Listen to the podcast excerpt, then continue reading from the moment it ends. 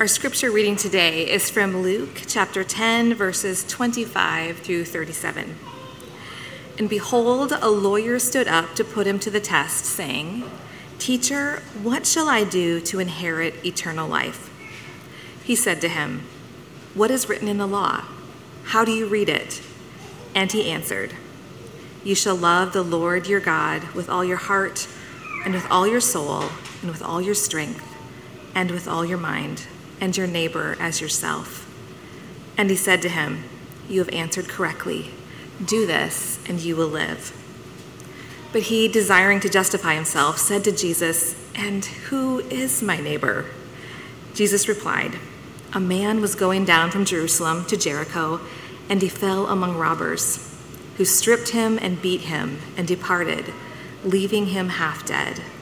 Now, by chance, a priest was going down that road, and when he saw him, he passed by on the other side. So, likewise, a Levite, when he came to the place and saw him, passed by on the other side. But a Samaritan, as he journeyed, came to where he was, and when he saw him, he had compassion. He went to him and bound up his wounds, pouring on oil and wine. Then he set him on his animal and brought him to an inn and took care of him. And the next day he took him out. He took out two denarii and gave them to the innkeeper, saying, "Take care of him, and whatever more you spend, I will repay you when I come back." Which of these three do you think proved to be a neighbor to the man who fell among the robbers? He said. The one who showed him mercy. And Jesus said to him, You go and do likewise. This is the word of the Lord. Thanks be to God. Thank you, Amy, for reading that passage for us this morning. It's got to be in the top 10, right? The Good Samaritan, the parable of the Good Samaritan in Scripture. We have 23rd Psalm, I think, would be in there, the Lord's Prayer. It's got to be, in terms of people and their familiarity with stories from the Bible, the Good Samaritan is is one of them. Although I think it tends to be one of those stories that people have a sense of, but don't necessarily understand the complexity of. Um, we're going to talk about it today. It's a, it's a it's such a compelling story that Jesus tells. So I want you to imagine a place in this world with me. Uh, when I was in college, I spent a semester studying uh, in Israel and some friends of mine and I, there were three of us, three guys, we went on a hike together. We, we were going to, it was about a 15 mile hike. We were going to get, we lived in Jerusalem and there was this, this trailhead about three miles outside the city. And we got in a taxi. We had some bottles of water with us, and we went out into the Judean desert. And we were going to follow this wadi. A wadi is a, uh, basically a dried up riverbed that has water in it when it rains, but most of the time is just is just empty, uh, dirt, you know, s- sand and all that. And and it, it had an aqueduct running through it, um, following because because it was going downhill because Jerusalem's the high point in Israel and kind of from every direction, and we were headed east and there was this aqueduct that flowed all the way down to kind of near where the Dead Sea is, which is the lowest point on the face of the earth. About 1,300 feet below sea level is the Dead Sea. Think about that. 1,300 feet below sea level is the Dead Sea.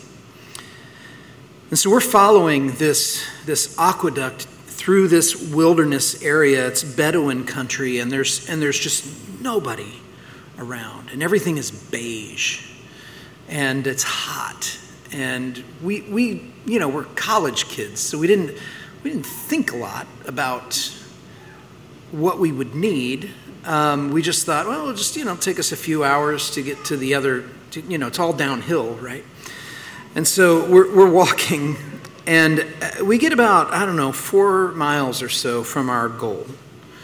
And we're out of water, and we're, we're having that that experience that you see in TV shows where where people are suddenly in the desert without water and they're kind of like you know their lips are cracking and they're you know they're they're seeing mirages everywhere. And we're following an aqueduct. There's plenty of water just running right right next to us. It's this very verdant green line that we're following through all this beige. But we don't really trust it to drink because it may satisfy our thirst in the moment, but then we may be in a really bad way, you know, about 18 hours later.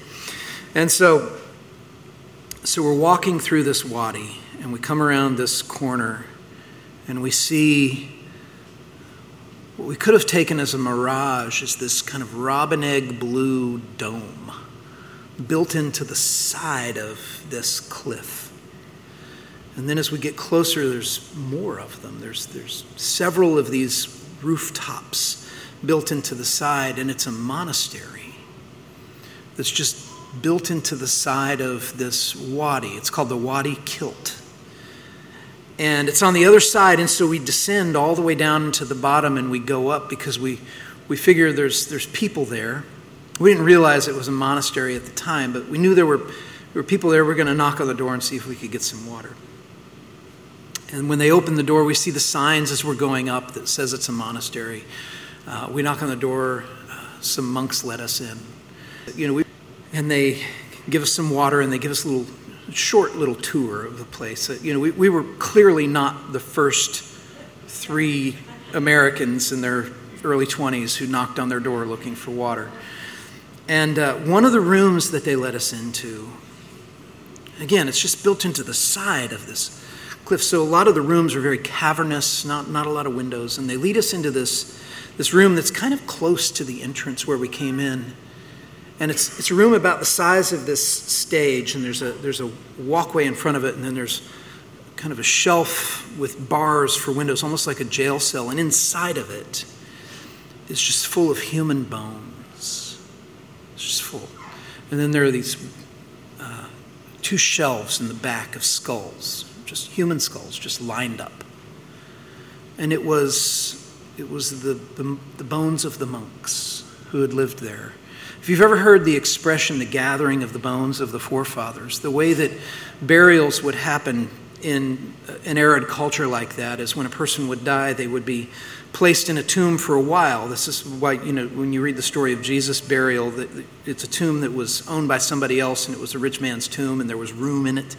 Is that, is that a body would be laid there, it would decompose, and then the bones would be left, and they would gather those bones and they'd put the bones with the bones of the rest of the family. And so, here in this monastery, I have a photo of it, of, of these skulls in this just pit of bones in this arid desert place where we were just in trouble. I'm describing to you the road from Jerusalem to Jericho. It was the road from Jerusalem to Jericho that we were on, pre monastery. It's a place that its ancient euphemistic name was the Pass of Blood.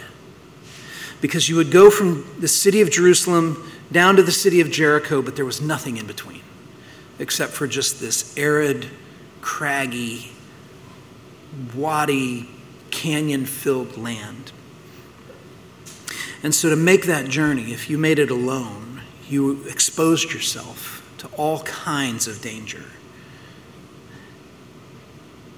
And Jesus tells a story, and when he tells the story about there was a man on his way from Jerusalem to Jericho, everybody's right there. They know exactly where he's talking about.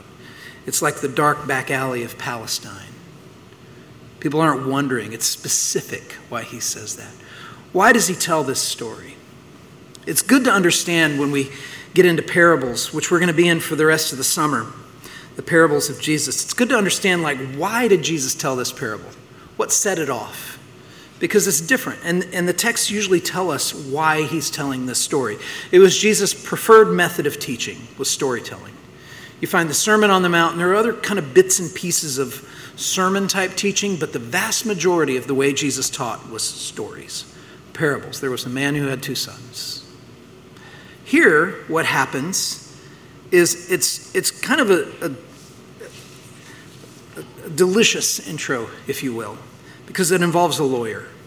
There's a lawyer who stands up. Now, a lawyer in the biblical times would not have been like, you know, the, the lawyer you think of who offices out of the Franklin courthouse. This would have been a teacher of the law of God. So, somebody who studied scripture, who tried to understand Levitical law, and, and then, as a byproduct of that, also would have regarded themselves as somebody who carried it out as well. And so here you have a lawyer, think law keeper, law expert. And it tells us in the very beginning that the reason he's even talking to Jesus is because he's putting him to the test. He's testing Jesus. He's testing him for whatever reason to see what he's made of, to see how sharp he is, to see if he really understands the law at all. And so he asks Jesus this question after verse 25 tells us he's, he's doing this because he's testing Jesus. And he says, Teacher. And so even there, you have one teacher of the law talking to a rabbi, another teacher of the law, which you could say, oh, he's regarding him as a colleague. Or you could see it as probably what it is, and that is a little bit of a sign of disrespect. That as a teacher of the law, he's asking Jesus to test him teacher, let's see if you're a teacher, teacher, what must I do to inherit eternal life? Scripture is veiled when it comes to humor. There's not a lot of moments in Scripture that you look at and you say, that's funny.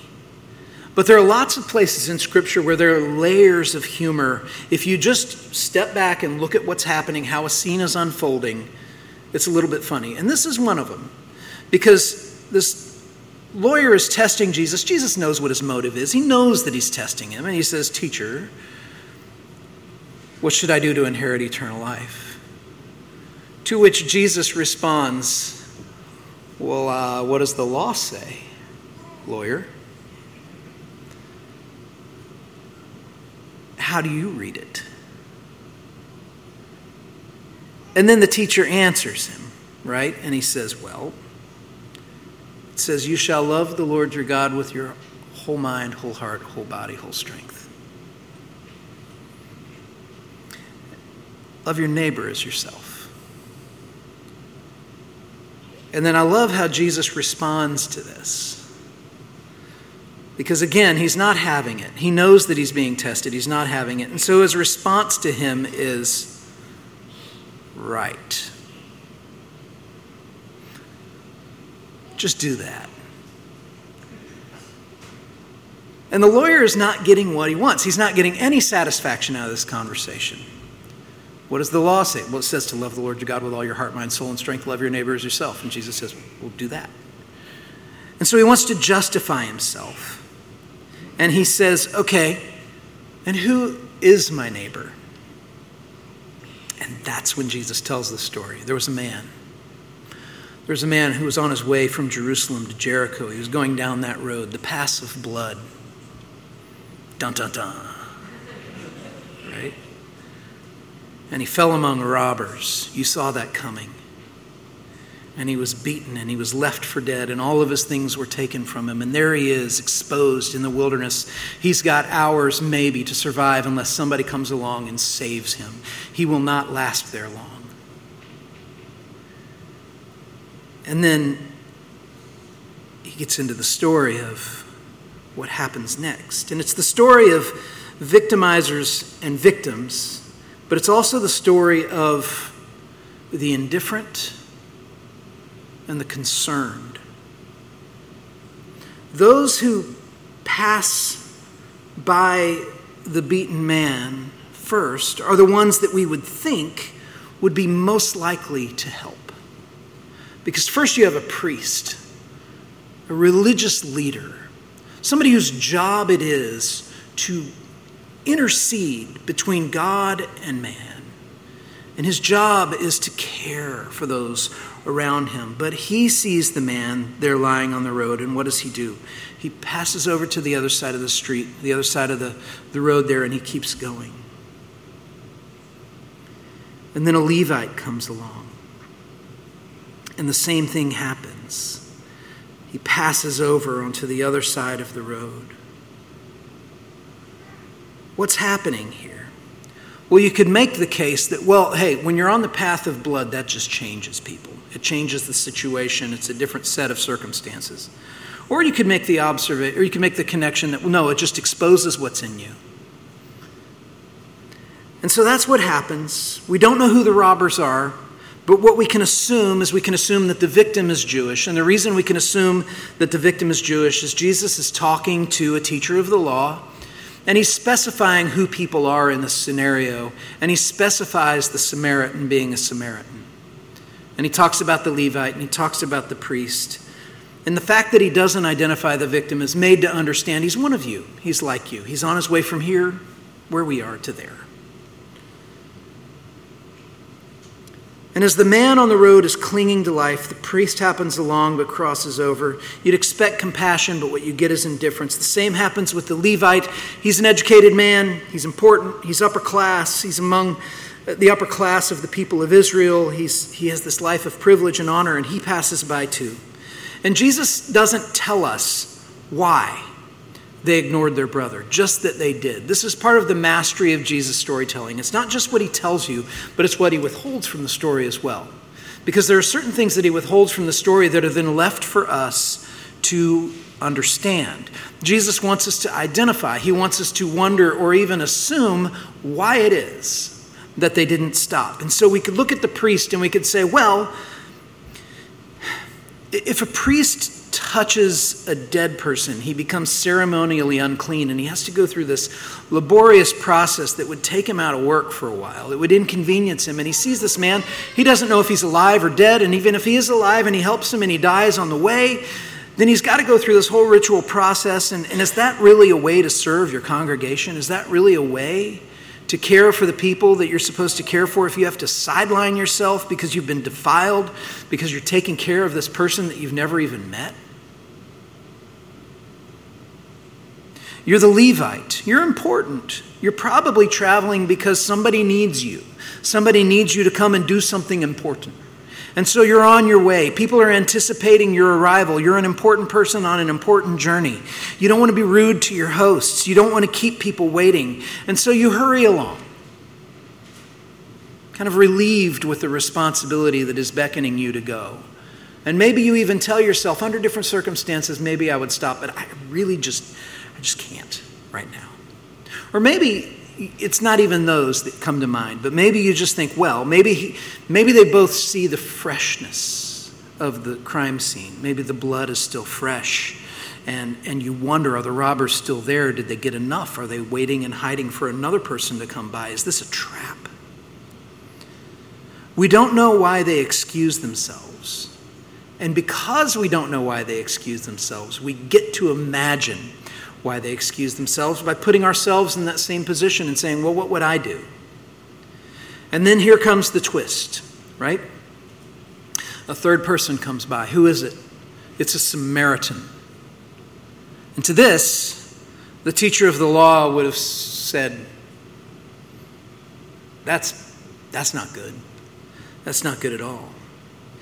In fact, the Samaritan had the best excuse to pass by because there was a deep rift, there was hatred between Jews and Samaritans. And we know this. We read this in passages of Scripture, you know, woman at the well, where Jesus, she's a Samaritan and Jesus is talking to her. But it's good to understand where that animosity comes from between these two people groups. Who are the Samaritans? Why are they there? Why are they so close to, to Jerusalem? Why do they have an area called Samaria that's, that's theirs and, and people kind of keep separate? What's going on there? Here's the history broad brushstrokes.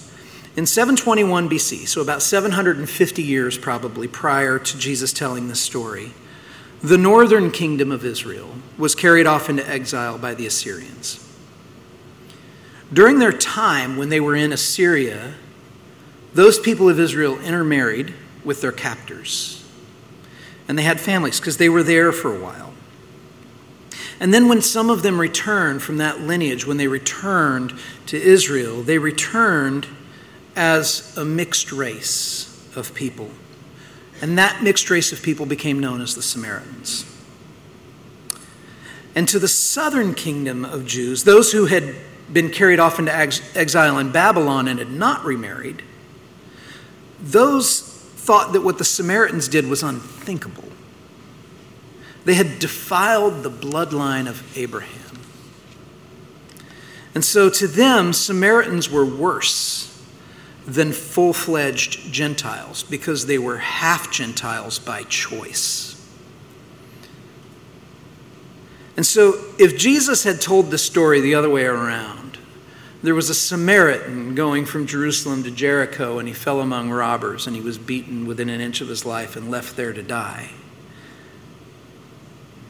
The teacher of the law that Jesus was telling the story to wouldn't have understood the point at all because he would have said, What do you do when you find a Samaritan lying beaten in the road? You assume that the providence of God has caught, caught up with him finally.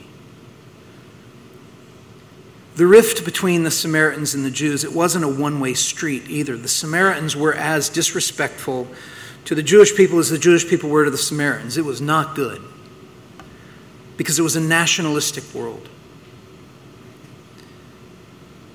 And so individual people represented the nation to which they belonged, and it didn't matter in many people's minds if one particular Samaritan had personally wronged one particular Jew, because for many, one Samaritan represented all of Samaria, and one particular Jew represented all of Israel. But when Jesus tells the story, he said there was a Samaritan who passed, and what happened? He had compassion on him.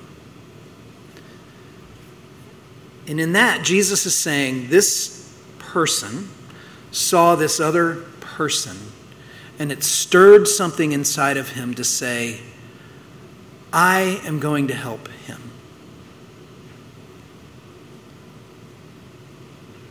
And so in Christ's parable, it is dramatic that it was the Samaritan that stopped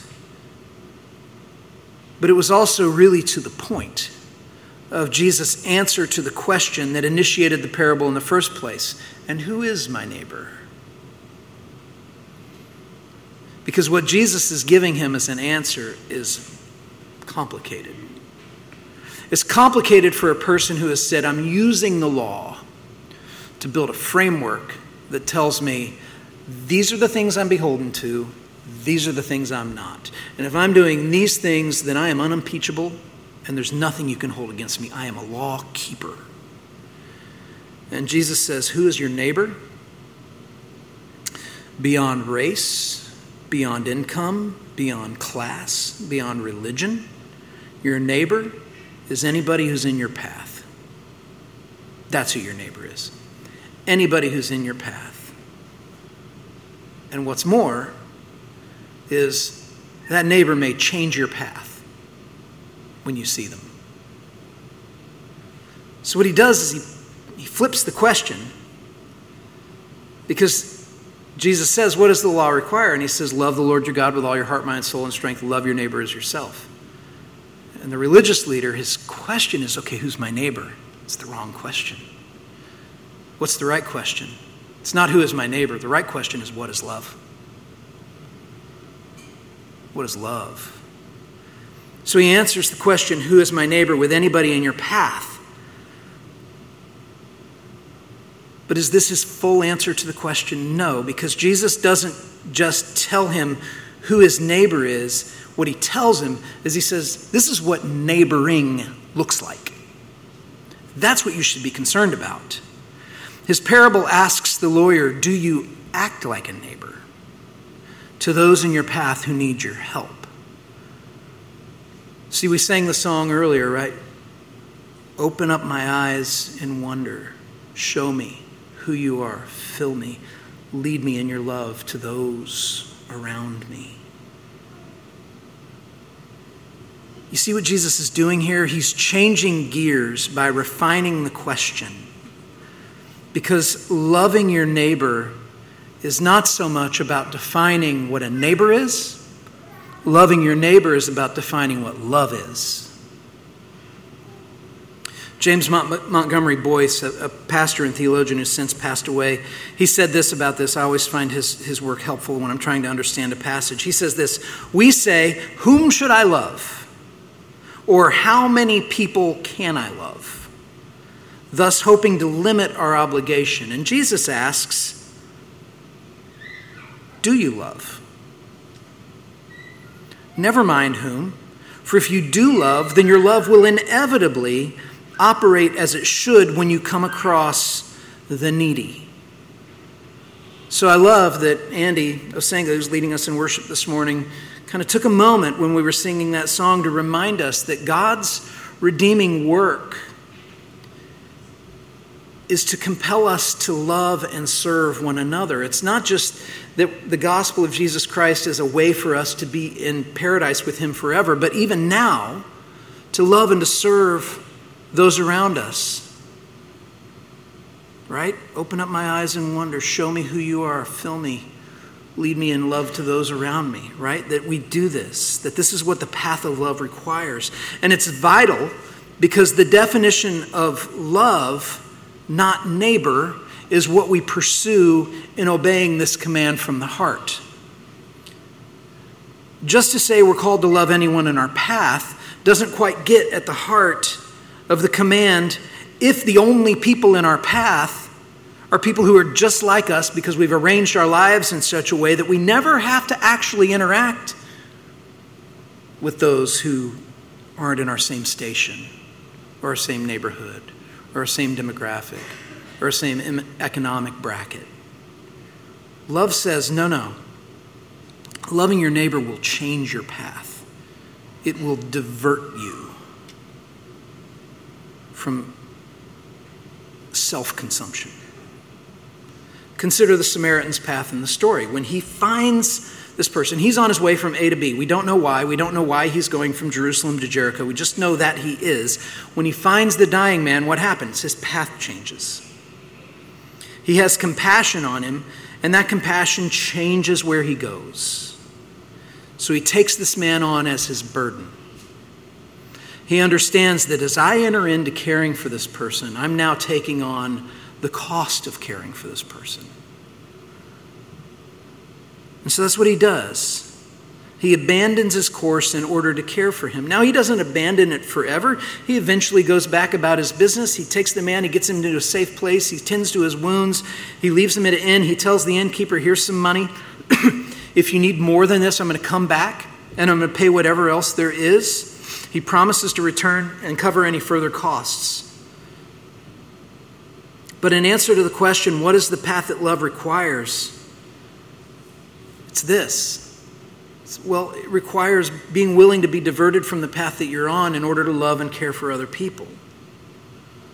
The call to love requires that our path takes us in the direction of the poor and the needy when we encounter them, and we should be living in such a way that we're seeking to encounter them, not away from them. And well, where exactly is that? It's everywhere. We're in Williamson County. It would be so easy to live in Williamson County and think Williamson County only has wealthy people. But you'll go into the lobby and you'll see that table that is filling up with food items, which continue to contribute to that because that all goes to GraceWorks, where as part of our VBS that we're going to be doing here, we're going to be assembling fuel bags, which are food bags for people who live in Williamson County with food insecurity. It'll go toward lunches for children, school lunches for children to take with them. There are so many people who live in Williamson County who are vulnerable financially. And they're in our path, they're in our community, they are our neighbors. It's an easy place to live and never encounter that. But it doesn't mean that we don't have neighbors in need. It's everywhere. The one lying in the road in need of mercy is everywhere.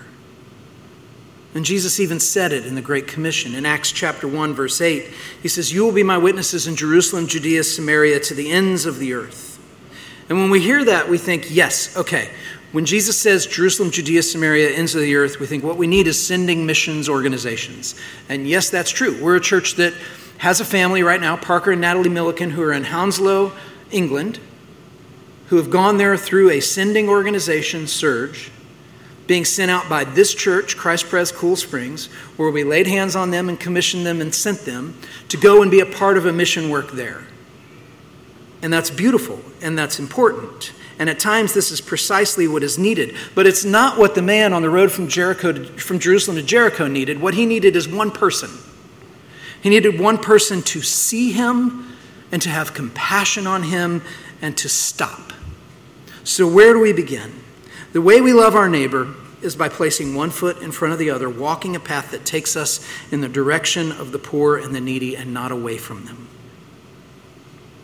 So get involved in places like Graceworks here in town. Get your children involved, bring them with you, your friends. That's it. For some, this may lead you deeper into serving this community through volunteering and investing and giving. It may lead some of you to China or the Congo. But it may lead others of you to just learn your barista's name or get to know the single mom or the Arabic family that lives across the street from you and invite them for a meal. And you may ask, Am I doing enough if I do that? It's the wrong question. Is the question is, is it an act of worship? Is this you engaging with the Lord? Saying, I am seeking in the way that I live my life in my community, in the path with the people who are in front of me. Lord, ultimately, what I'm seeking to do is love you with all my heart, mind, soul, and strength, and love my neighbor as myself. And Jesus says, that's the goal. That's the goal. Where does he say it? He says it in Matthew 25. It's an act of worship when we live this way. Because in Matthew 25, Jesus is talking about people who enter into the presence of the Lord after they die, and he talks about the Father receiving people into his glory. And he says that the Father will look at, look at them, look at the righteous, and he will say, When I was hungry, you gave me food. When I was thirsty, you gave me drink. When I was a stranger, you welcomed me in. When I was sick, you visited me. When I was naked, you clothed me. When I was in prison, you came to see me. And the righteous will answer, Lord, when did we see you hungry and feed you? Or thirsty and give you a drink? When did we see you as a stranger and welcome you in? Or naked and clothe you? Or sick and in prison and visit you? And the king will say, the king will say, As you did it to one of the least of my brothers, you did it unto me. Loving your neighbor well is an act of worship. And we know this because Jesus receives it as an act of worship. Who's your neighbor? It's anybody in your path. The trick is not to define who your neighbor is, it's to define what love is.